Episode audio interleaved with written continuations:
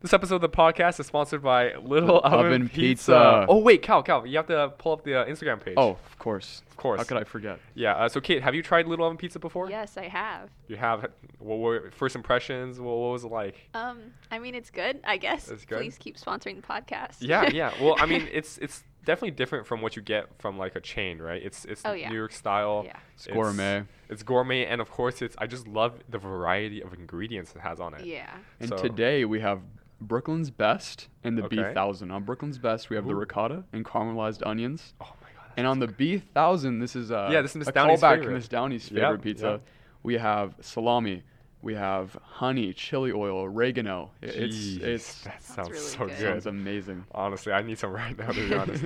so so yeah, Little Oven Pizza, right on the corner of uh, right at Main Street, next to the uh, cinema. Yeah, go downtown. Yeah, go downtown. Enjoy yourself. Get some you little know, oven grab pizza. a slice if you're watching a movie. It's, it's a great location. Um, I love downtown to be honest.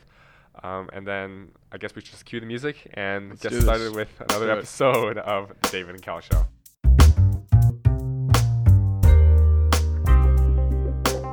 Hey everyone, we're back at again with another episode of the David and Cal Show. Or as I prefer, the Cal Show. Uh, I'm your host David Chen. I'm your host, Cal Slatton. Today we are featuring uh, a new ep- a new guest on our podcast. But first, well, okay, fine. Let's let's sorry. Let's introduce uh, our guest. So you are. My name is Kate. Hello. Hello, Kate. Hello, welcome to the show. She Thank is you. here on a special day. Very Oh. special day. I can agree with you, Cal. And what day is it? Let's remind our listeners. It is the International Podcast Day. Yes, you already know it. International Podcast Day. And what a perfect way to celebrate International Podcast Day with recording a podcast. So we're here, we're with Kate. So, Kate, you are, oh, and of course, we have, um, you're a senior as well, Kate. Yes. So we have another uh, senior table here with us, just purely seniors. That's kind of like a trend with us, Cal. Like we just just having Yeah, we all kind of seniors. we have a senior bias. Yeah, oh, we did have we did have Ellie. Yeah, we did have uh, Ellie the other day, but but But did you know how big of a deal the International Podcast Day is? They have a Really? countdown website. no way. Oh my Yes. God, yeah, Jesus, look at that. Wow, this is. and- It- it's definitely interesting. Like like when I big first deal. started when I first started podcasting, like March last year. Well, sorry, last this year, but it was like last school year. Um, in my opinion, it still wasn't that big. Um, you know, I'm, I'm definitely thinking podcasting is becoming much more mainstream. Oh, definitely. Um, you know, back then it was radio, which podcasting is basically like it's just like how YouTube is like the uh, the user friendly version of video and movie, like home movie. In a similar way, that's what podcasting has done for, for radio, right? Hold on, I'm sorry. You're good, but but you, you get what I'm saying though, right? Where it's like, um, radio is, is like a kind of like a 20th century technology. yeah, it's, it's gone. and then it and moved into movies. I mean, I know I know some people still tune into like talk Well, radio. Yeah, but like way less than way less. it used to be YouTube, like a staple. Everyone tuned Yeah. in to talk radio. Like if you're driving, you're listening to talk radio, or you're listening to Well, yeah, mainstream. yeah. Well, I mean, honestly, even now, I mean, if you're driving in a car and watching videos, you're, you're probably doing something wrong. Yeah, yeah. but uh, but but yeah, it's kind of interesting how we're going from radio to like home video to going back to some sort of like iteration of video. Yeah, I mean, Uh, I think- to radio. My bad. I think there's some really popular podcasts. Two of some of the really most popular ones are uh, Joe Rogan's podcast Joe Rogan. Yeah. and the H3H3 podcast. yeah. And I was looking at their social blade earlier, and they just skyrocketed at like the frontier of uh, 2018. 2018. And boom, ever since their view, the views they've been pulling is just massive. insane, massive. Some of those popular stuff on YouTube are podcasts right now. Right. So so that's why I'm really glad to like start this podcast because kind of like riding the wave of initial popularity. Mhm. At the same time, it's also a different niche because high schoolers haven't yet, in my opinion, realized the full potential of podcasting. Yeah. And that's what I'm trying to promote as well. But um, I'm really glad that we're on that. But but enough of that. We're here with our very special guest, Kate. So Kate, you're an academic academic decathlon. Um, you're you're a prolific AP student. Um, just doing a lot of stuff. Are, are you busy? Do you think your senior year? oh yeah. For yeah, sure, very for busy. sure. More busy than your junior year. It's hard to say because I mean I was definitely taking more classes last year, but I feel like this year I have a lot more things I want to do. Hmm. Mm-hmm. Um, I sort of procrastinated getting my driver's permit, so I s- Drivers, me too. I yeah. still Oh, have to so do you- that. you're going, you're yeah. going through that process. yeah, too, me and too. um, with college apps and everything, I just feel a lot busier. Right, and you know, is no one can underestimate the uh, the overwhelming stress of college apps. And speaking of college apps, so you are going to college, right? You do want Yes. go to college. You, um, do you have any sites on like which locations? You know, in-state, out-state, any specific campuses? Um, not really. It more so depends on like where I get in. Uh-huh. Um, Yeah. I mean, it would be nice to stay in state, but at the same time, I'm um, the East Coast is really appealing. I don't know. I'll decide eventually. I, think guess. I think Well, s- I'm th- I think we're in a good spot for college. Uh, sometimes I feel like people feel like they have to go out of state, but I feel like we have some really Yeah, good California? colleges in the West Yeah. Coast. California's there's a people who are coming to us to Yeah. go to Oh, Oh college. yeah, here. yeah, of course. And and it's and it's weird when I hear other people like say, "Oh, I really want to get out of California." It's like, man, there's I a don't get there's. Yeah. really good resource. Like the UC system is like the the world premier public education Yeah, system, most definitely. right? And you know, I, I know that y- you know they have like an intricate system of where you know multiple UCs talk back to each other. Like libraries are interconnected, Uh-huh. a bunch of research opportunities are interconnected. Like if you're working at UC Irvine, you can you know ha- have a job or research job gig at um, UC Riverside Yeah. and uh, stuff like that. So I, I just find that really fascinating. Um, what about the East Coast that uh, appeals you? I'm just curious. I mean, just sort of the opportunity to go out and explore like places that I've never Ah, been. yeah. Because the thing Uh-huh. is, I'm probably gonna live in California like for the rest of my life. Mm. Really? Honestly. So using this as an opportunity to Yeah, yeah. I mean, explore the unknown. Um, live somewhere where it snows. I mean, just Oh, there's well, so okay. much that Well, we, we don't get to experience. Yeah, I mean, okay. So f- coming from someone who, who lives in Utah, um, I can assure you, living in snow is, is less than ideally. Mm. Um, so so so so yeah. Um, sorry, I have a call right here. What the heck? I'll have to just ignore that. My bad. But um, why four year though? So y- your parents both have college degrees. Yes. Yeah. So are you kind of just fo- you're following that kind of um, kind of tradition, right? Yeah. Yeah. Yeah. Um, have you thought of any alternative pathways besides college? No. No, not, Not really. at all. No. Um, yeah. So what about the four-year thing that you just know that you have to go through, like th- that's that level of certainty? Well, the thing is, I really enjoy school a lot. Uh-huh. um, both like academically and also for the activities and things. And I know that even honestly, with all the pressure to go to college, even without that, I'm pretty sure I would still go to go like continue my education at college because it's just I don't know, I lo- what Yeah. I'd like to do. You know. I mean, yeah, Yeah. if you if you love being a part of education and learning things, then I think college is something that you should do. But I think we there's a there's a theme uh, with new high school students, and they're entering college and they hate school and they hated high school. Yeah, they're doing it simply because of I don't know some weird f- mixture of pressure Yeah. plus tradition plus um, perhaps a, a misinform- misinformed idea upon what college really is for. Yeah, but I, I know for you, and I, let me pull up an infographic here online. It's basically like, you know, a four-year college might be a f- perfect fit only if and only if you know your chosen career path requires a bachelor's degree, which honestly, in our day and age, to be honest, is like a huge majority, which, Yeah. which Yeah. so makes sense. Um, or you want to pursue a master's or professional degree later on, which you know would require a bachelor's degree. Um, you had the time and most importantly funds to devote the full-time college experience. And of course, education as an end in itself is important to you. So I'm pretty sure, you know, just from those four main ideas, those kind of define you, right? Yeah. Yeah. But of course, this doesn't apply to everyone. And here's a really interesting statistic um, that I kind of brought up. Um, 30% of students worldwide only go to a four year college because they think it's the natural progression of high school. This is done by a poll. And 23% only go because it's, ex- it's expected of them. So, and that's so 30 plus 23, that's basically half of students. and that's that's a scary thing. In Yeah. all honesty, having almost 50% of all people going into college not doing Yeah. it in their own self-interest, but someone else's, or just because they think it's like the right thing to do. Right. It's, it's a scary thing. Mhm. Um, now, I think an issue with college, an issue with people like going into a major is they don't know what they're going to major in when they're entering college. And is college even really like a important thing if you're not going into STEM or the medical field? You know what I mean? I feel like I see a lot of people going to like a business major or a major in it's just, uh, a business that's like a major that's related to just like economics or business or history or something Right. like that. yeah. And the job outlook for that is kind of minuscule, you know? Well, but see, even then, though, and here's another statistic. So, 73% of students who end up graduating college work in a job that isn't related to the major exactly. at all. Yeah. So, there was a TED talk that was really interesting by um, someone who graduated with a bioengineering degree, Mm. which is, you know, like hardcore Yeah. academics. Yeah. Like you're taking the hardest classes in biology and the hardest classes in engineering. You're, you have a full full weight load. Yeah. Uh, but he decided to go into business. He was a, he, he wanted to become a market um, like a marketer or like a um, project manager for a, a business, something Yeah. like that. So it's completely unrelated. Um, and that's I think, and that's why I'm not really too stressed with you know picking a major necessarily. I think what's important is that um, you just have a well-rounded education once you do get to college. You know, not just you know pile on STEM courses if you're going to STEM, but also you know look into some liberal Yeah. arts and and some more you know abstract classes that can just you know make learning a little bit more interesting and give you a more well-rounded education. But but Cal, you said something that's really important that some careers don't really necessarily need that college pathway.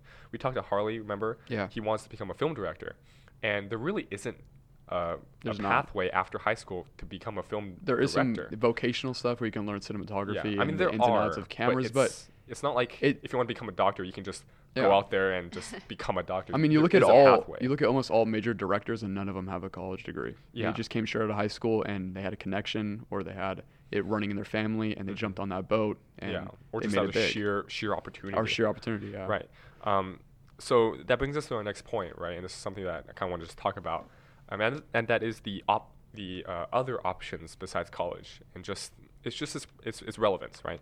So obviously, one is vocational school, trading, tr- um, sorry, trade school, and then the other option is just going to like a junior college and getting uh, a, an associate's degree and then a certificate, something like that. So, w- what is your opinion on on these vocational schools, trade schools, and stuff like that? I mean, I think that they can be great fits for people who like. I guess I'm not actually really sure what vocational school. That's just like, you go for a special skill. Yeah, Yeah, and normally exactly. normally the outcome or like the thing that you receive instead of a degree is more like a certificate or or um, some some sort of uh, uh, qualification for that specific career. Yeah, I think that sounds like a great option for people who know what they want to do. Like if you want to really be like a welder or Yeah. something, and that means going to vocational school and getting a certificate that's like, hey, like this person is qualified to Mhm. be a welder. Mm-hmm. then I think that's great. Um, but I think something that's unique about college is that it's sort of your time to like experiment around with different like um, types of study and things like that. And I see college more so as like an educational experience and not really like A qualification sort of. yeah, yeah. But um, I think, and I think that's the mistake a lot of people are making is that they're looking at the degree as sort of. I mean, I guess it is sort of. Well, I mean that that's in the end like you know the uh, the purpose of college, right? Because I mean, um, you know they say like oh you want the college experience, the life experience, but I mean yeah. having a co- first of all a college experience is, is an expensive experience, Yeah, right? yeah, Most that's true. definitely. So so being able to, you know, compare your outcomes and your your input and outputs is is interesting to see. But it's also the fact that you know, and I pulled up another. I, I'm just full of infographics here, but so most of the fastest growing jobs in the U.S. won't actually require a bachelor's degree, and it's between 2016 and 2026 data. So the fastest growing, interestingly, is uh, wind It's- yeah, turbine, wind wind turbine service technicians, which makes sense. You know, the, you know, wind and solar is going up, so they obviously Yeah, need yeah, people yeah. to uh, fix those. Um, 47.3% growth in home health aides. Um, so people who who um, help out with like anyone who's like The baby boomers are in need of help. yeah basically yeah um, 29 point and this again these are so interesting 29.3% growth in bicycle repairers I could see it. I can definitely see it. Um, shout out to Mike's Bikes as well. Um, they're uh, they're like they're, I think they're the only bike shop in Merced. But yeah, I went there like it was like five bucks, repaired my bike tire, and Oh, was yeah. out there in like 15 minutes. So so shout out to them.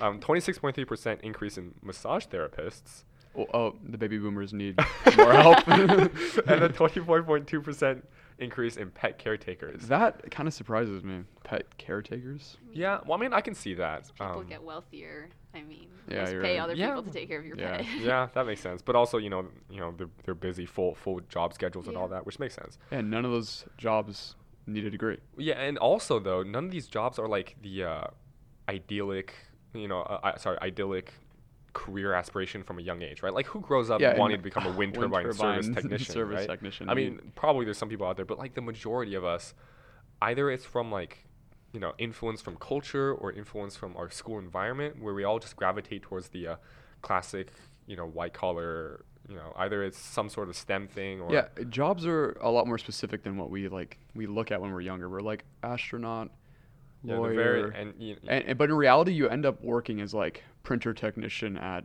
Cisco or something well, like I that. mean, you know, yeah, uh, that's. But I think that also points out the fact that a lot of jobs out there are much more um, opportunistic, where like you just happen upon those Yeah, you just jobs fall instead. for Like it, like so the person I mentioned in from the TED Talk, he became a project manager because he was interning there and realized it could be fun. So it's just like random things where really from like an age earlier than 14, there's no way, no possible way you can really have an idea. And of course there are those out there that, you know, can predict their future and like, you know what, I'm from the age Yeah. of 4, I knew I wanted to become so and so. I don't. I don't think we asked either. What do you want to major in? That's a big question. Um, yeah, yeah, it is. Um, I well, I definitely know d- um, something STEM, mm-hmm. For sure, yeah. and um, right now I'm actually pretty confident that I'm going to major in statistics. Really? Yeah. Oh, awesome. Cool. You know, actually, yeah, I put that. I think I'm because I had like three options, like top one, top two, top three. Um, I think I think I went like something biology in the first one, then education, and then statistics as well, because I don't know, statistics is pretty cool. and Statistics pretty so important nice. as well. Yeah. Pretty important as well. So um, shout, shout out to I guess Michelle because both Yes. she, she influenced both of our decisions there.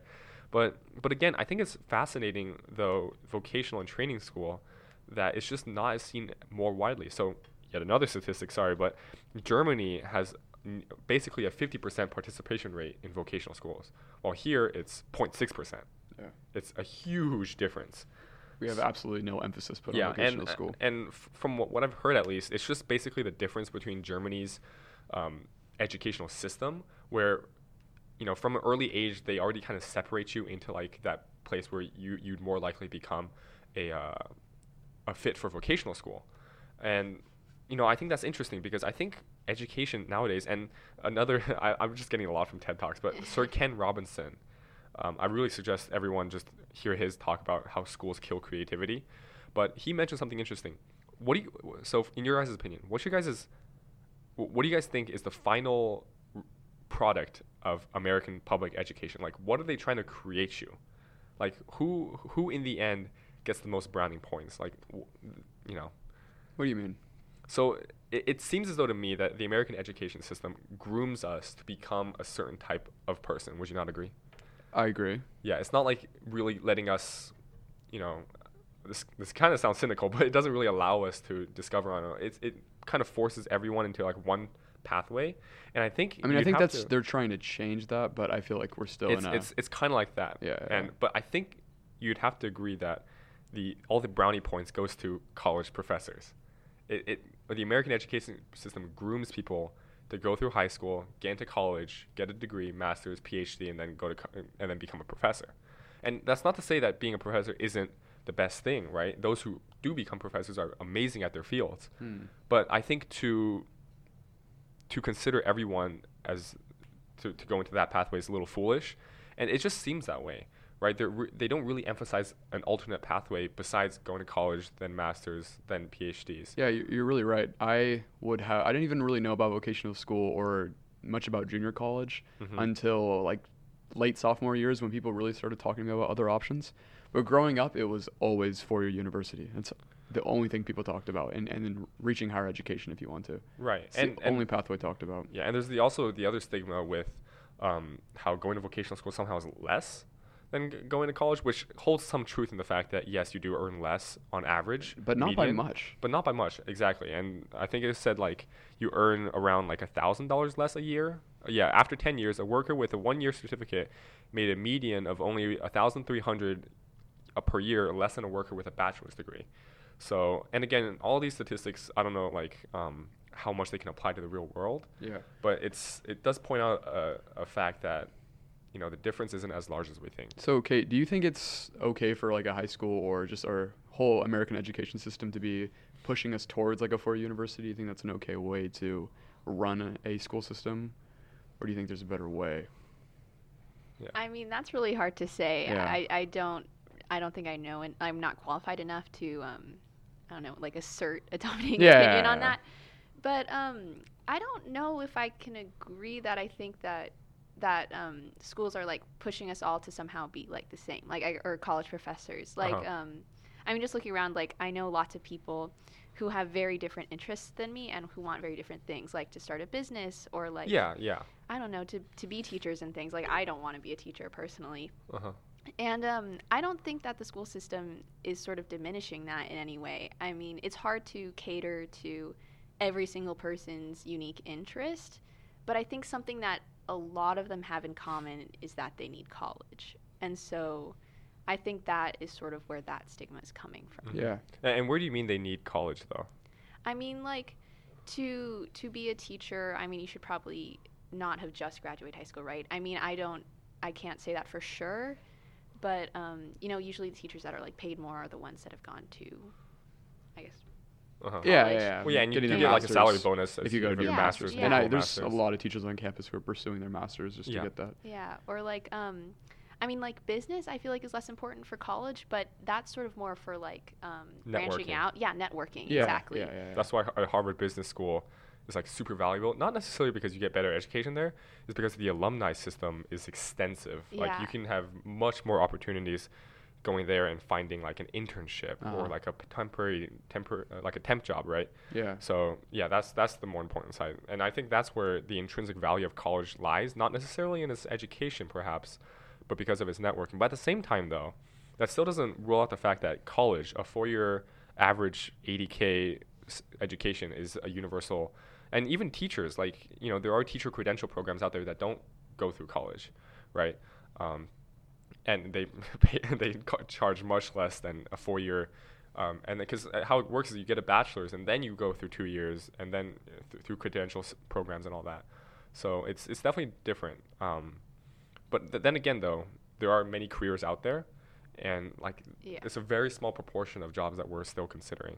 But um, uh, it's still in the still in the Yeah. kind of realm though of, of like grooming people. Like sh- I I don't I don't disagree that like everyone has very different interests. I mean that's why I started this podcast to like get people with you know um, interesting interests. Mm. Uh, but at the same time though, it's not like we're offering you know insights on business or insights in, in, in art. Well, I mean, y- yes, we do have art class, but it's not like we're taking that art class to become uh, an artist or graduating with like you know some some Uh-huh. Yeah, sort of direction some to art. art, right? It's still you know because it's just like our graduation requirements, the A through G requirements. What's that for? It's for UCs and CSUs, Yeah. and you take art most of the time for a requirement for the A through G for CSUs or UCs. So it's like our whole. You, you get what I'm saying, though, right? Yeah, Our Yeah, whole yeah. education system is kind of molded Uh-huh. to point people towards college, not necessarily to point people to their interests. And you know, I'm not saying this is necessarily a bad thing, but I think we're lacking. We're we're we're you know, it's like a faucet, right? We're like a no, not a faucet. It's like a leaking bathtub Mhm. where I think we're so busy trying to peop- trying to get people into college that we for- we sometimes sacrifice the ability to nurture interests and and and um, you know certain aspirations that would otherwise be nurtured if we weren't so bu- busy or heads over heels to get people to college. Um, that being said, it's kind of hypocritical of me because I'm going to college, and I know I, I kind of need. And I guess. I guess another side of that argument would be they point you towards college, so then college can point you towards your career. Yes, so that's the other side, and you know I would have to agree with that sometimes, but at the same time I can't. It's it's rather messed up for me to say we should all go to college because the experience leads you to a better place in life, when that place also happen to co- happens to cost a decent amount of money that Yeah, will, definitely. if you don't have a significant way to pay for it, will lead you to a you know a significant amount of debt for a, Yeah. a significant amount of years in your life. Which so is, yeah, yeah, so we mentioned vocational school, but we haven't really talked about the two-year uh, JC, college right. JC way. And I want to know your guys' thoughts on that. Like, do you think it's a viable path, or have you guys put thought into going to a JC? Yeah, honestly, it's it's one of my honestly, it's still um, an option for me, mainly because I'd be able to graduate in about like three semesters instead Uh-huh. because I, I've I have a few units already, but um, yeah, yeah. W- what's your opinion, Kay? Yeah, no, I think they're very, very valuable resources. I mean, a lot of people from here go on to go to RJC, and I think that you know it's it's less expensive and in many cases just as valuable. And I know a lot of people like to go here and then transfer to a UC Yep, that's as, yeah. as a cheaper option. So yeah, I think there's definitely you know a place in yeah, and it's it's really enticing. Uh, I was talking to Mr. DeSalvo, and he was talking about the smartest path through college. Mhm. And he says if you're trying to get a degree that isn't necessarily necessary for a job, but it's just a, a nice thing to have, he's like, you don't want to be spending a lot of money or going to a high class school because, I mean, if I majored in something like business, 50% of people in business don't even have a degree. So Yep. we said, go to a two year, load up your units. Just load up your units as much as you can and make sure they're transferable. And then go to a cheap college. And while you're doing that, apply to like a thousand scholarships. And you can Mhm. come out almost debt free if you if all things goes well while while you have a part time job. Yeah. So I mean that path alone sounds really enticing. I can see the, the Yeah. benefits of two year. A- And I think in terms of like who this applies to, if you know, if you don't, if you're not hundred percent sure that you're going to college, like e- even ninety nine percent sure, JC is is, is something that you should consider. Yeah, I definitely. because you know if you're not if you're not 100% committed well for, for one thing your wallet's 100% committed you can't go back Yeah. to that Yeah, if you're going yeah. to college right so if you have any like doubts on on college and stuff like that you know consider different options Yeah, right sure. and i think that's what is kind of the the problem with, uh, with how how we do it is that even if it's like 50 or 0% confidence that you need college you still go to college because it's either expected of you or y- you have this misinformed notion that that magic piece of paper called the degree will get you everywhere in life, which unfortunately isn't the case. Um, I kind of want to segue this to another interesting topic, and probably the last one we'll talk about. Um, I talked about Germany and its uh, really interesting vocational, more em- more more emphasizing vocational school Yeah. but also there's two educational systems out in the in the world that are kind of lauded to be the best or, or the most sophist- not sophisticated but the most successful and that's Finland and South Korea specific I almost said Korea it's not that's yeah. Yeah. it's South Korea um, and I'm just gonna pull this up real quick um, so South Korea and Finland I'm just gonna guess tell you the context of this South Korea and Finland are have like the most um, successful education systems based on test scores and and overall like um, college graduate uh, no sorry high school graduate um, success in, in careers and all that um, mainly test scores though but again they're two w- way different forms of systems. Korea is like rigor hard work just prepping in the entire your entire public edu- k through 12 to take the national graduation exam to get placed into the top university which then gives you a good social status and, and, and stuff like that. Finland as well is really successful but they take it like a completely different way. They emphasize well first of all they emphasize something that i don't think we do much is um, the investment in teachers they invest a lot in teachers in terms of training. Like teachers only teach for 600 hours a year compared to here which is 1100 the rest of the time they're spent training and all that. Um, and also the school days are much smaller than ours. Well shorter sorry. And um, they spend time outside of classroom learning and that's what they emphasize. You know that that kind of um, learning outside the classroom learning on the job kind of stuff like that. And i just find that fascinating. What are you guys' opinions on those? Like way kind of different on the spectrum but both equally successful I think that something that they both have, have in common is that they both have really motivated students. uh-huh So, I mean, I looked into it a little bit, um, and something about Finland is that um, that they mentioned is that a lot of the kids know that, like, look, no one else speaks Finnish Mhm. or you know the language that they speak, and so they're motivated to go out and learn multiple languages so that they can be successful. And there's sort of this this um, sort of I guess the value that's built into their their school system is that like they're doing this for them, like they need to be able to go out and be successful. Whereas with South Korea, it's a slightly different sort of motivation. It's it's you know like maybe my parents won't feed me if I Yeah, don't study. yeah. Well, I mean, even and yeah, I, mean, I, I don't know if there's like I can't really say for sure, but there is a culture difference, I would say, in the Yeah. level of students that Finland and South Korea have, and that level of rigor is definitely different than what we have in America. And so there's a book that's called um, sorry, it's called uh, let me pull it up here real quick. Yeah, it's by Robin Tatu, and it's the smartest kids in the world and how they got that way. Oh, so sorry, sorry, it's by Amanda Ripley. My bad, but it's the smartest kids in the world and how they got that way, and she specifically explores Korea and Finland.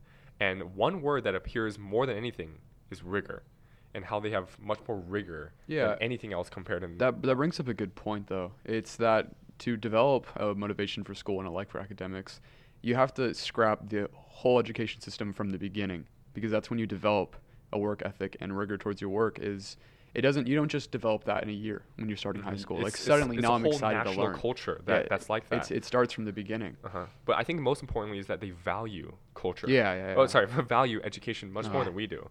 I mean, and, and it's kind of it's, this is my personal pet peeve where like I hear students all the time like, "Oh God, school sucks," and I don't know, it's just um, this teacher is doing horrible, or like I, I dislike this teacher because you know I don't know for some reason, Hmm. and it's just I don't know. It, I mean, you're going here for free, free lunch by the way for us at least, Free which is freaking awesome. But yeah, I mean it's there's so many opportunities and, and so much potential locked within education, free education.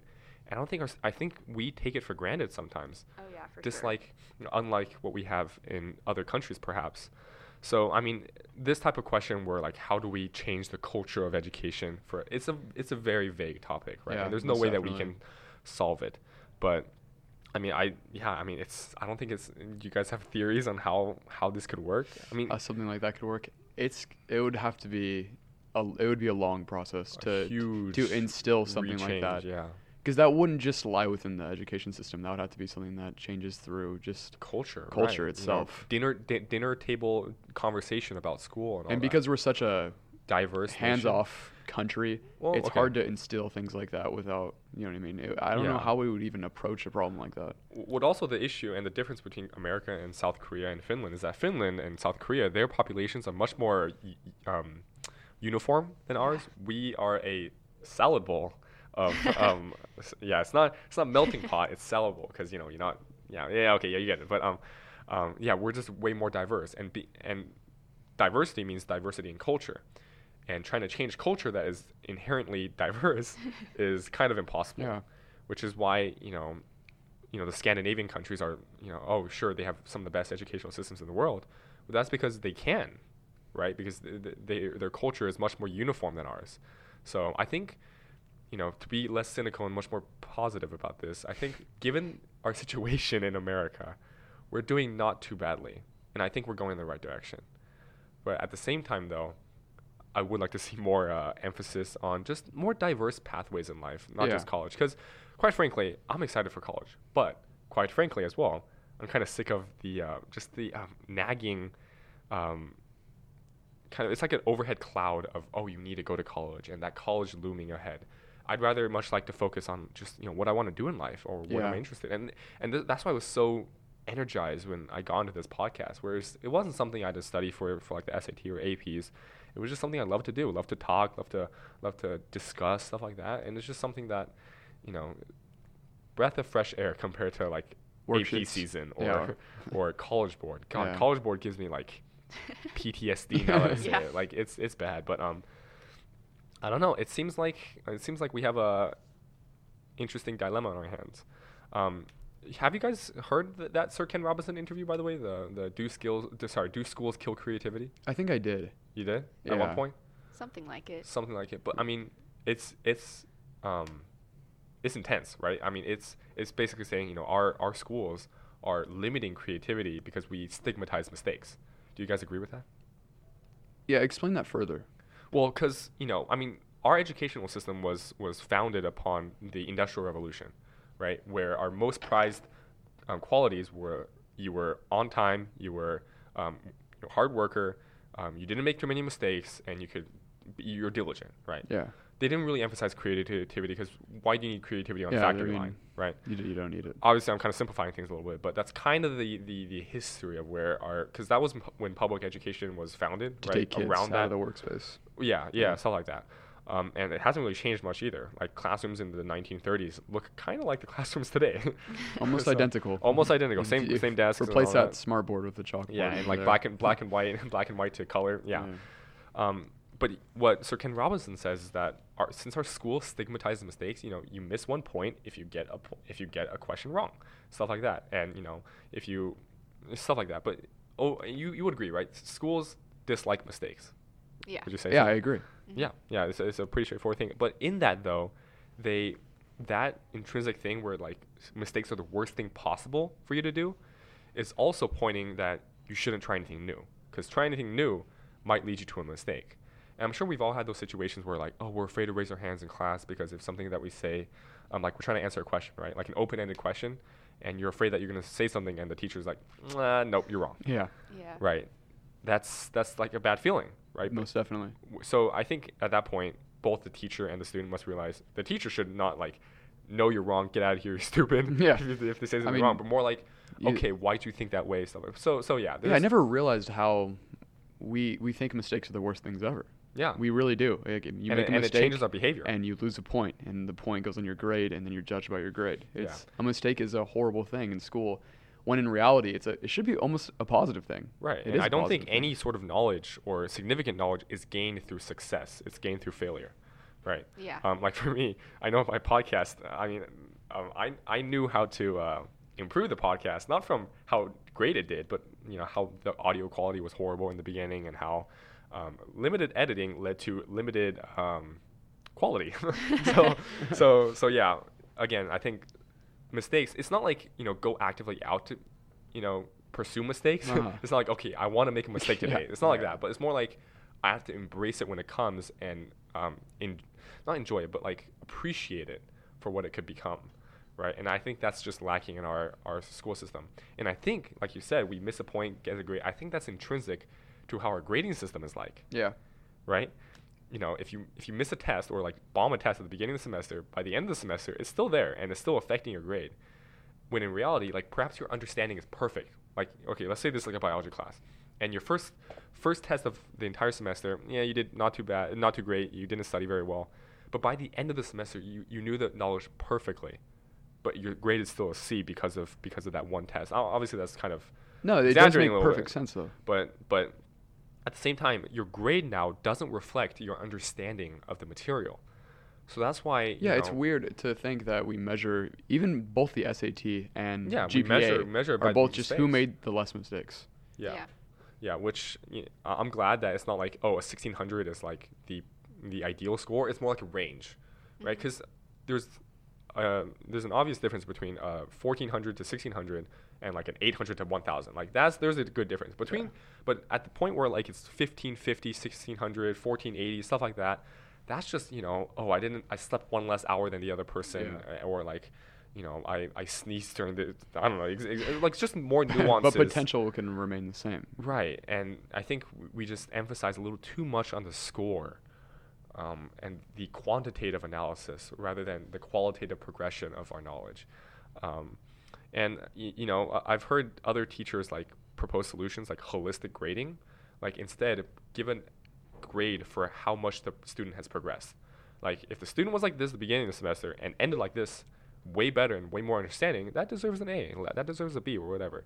But if they started great or like de- diminished by the end of the semester, you know, that deserves a C, a D. They, or just grade the student based off their holistic understanding of the curriculum, The only not how many mistakes they did over the semester. Yeah, the only problem I can see that occurs with that is leaving that decision up to a teacher. yeah, which assumes so, the Yeah, teacher- which you know, is that's I'm pretty sure why current grading systems are Because like it's this. easy. It's it's easy. It's straightforward, and it's not. It's objective, Yeah. right? It's just whoever has the most points has the highest grade, or something like that. Um, so I guess that's why we don't have this kind of thing. it's almost as if we don't trust our teachers, which I think Yeah. we we should. But um, there's definitely room for error in that case. But if you make it simple enough, in that you know, if the student's improving in, in, in understanding and by the end of the semester they understand all of it, then that deserves a good grade. While you know having that one test score just kind of leaking in the back, just kind of pu- pulling everything back um, in terms of your grade is much less uh, much less ideal, right? Yeah. Agreed. Yeah. Um, do you guys have like a do you guys have a situation where, like that where it's just that one mistake that you did just kind of held back your entire semester grade? Yeah, I definitely have had a situation like that. Kate, have you? Um, I mean, it isn't so much about semester grade. Well, like um, something, an assignment holding back my grade, but at the very beginning of high school, when I took AP Bio, Mm-hmm. I essentially was doing, um, you know, a l- almost double the course load since I, I transferred in halfway through the semester, and um, I didn't do I didn't get a grade as, or I didn't get the grade that I wanted in that class, Uh-huh. and that is you know still looming over me. It's on my transcripts. It's going to be sent to colleges, and they're going to be able to judge forever. me for that. Yeah, yeah, and that's the other thing. Just Yeah, just like one mistake freshman year, And, something and changes it's a something. snapshot, Yep. and, it, and it goes with you, even though it has. Yeah. Oh wow. So, yeah. so I'm glad that we have this discussion on the podcast, and hopefully this can instill any listeners who you know are interested about this. Like, it's it's good to think like thought experiment on how we can change, because the status quo is is what we have right now. Is you know we can't we can never accept it to be perfect, right? So it's always a good thought experiment to see what we can change. Yeah. One final thing, we are very close to the time. Um, yeah, yeah, yeah. Well, um, sorry, I just want to mention one thing for a personal podcast that I'm trying to do for civics. Um, you went to Girl State. Yes. right? Um, and it was like a, it's like a political side of things where you have to you know run for positions and Yeah, yeah, yeah. hold elections. In and we can observe this in our school now. Student involvement in politics is rather diminished, right? Um, you Yeah. know, like like if you were to ask 50 of our students, how many can you, how many can you, um, how many of them can they, um, how many students can name the current California governor, right? Probably very few. Very Yeah. few. Very few. I mean, a city mayor as well. So, what do you think the importance of, of being involved in politics as a student, as someone who can't even vote? What, what kind of importance does that take, do you think, in your opinion? I mean, uh, maybe this shouldn't be the case, but it feels like the political arena sort of dominates like American society almost, especially especially now since um, many people are becoming much more polarized. It's Mm, not necessarily about economics, but now it's about morality. Yeah. Uh huh. And I think that it's important to get involved because, you know, uh, as much as you might hate this, like the politicians are going to be controlling, you know, how much you get taxed, um, you know, why, I don't know, I can't think of another example.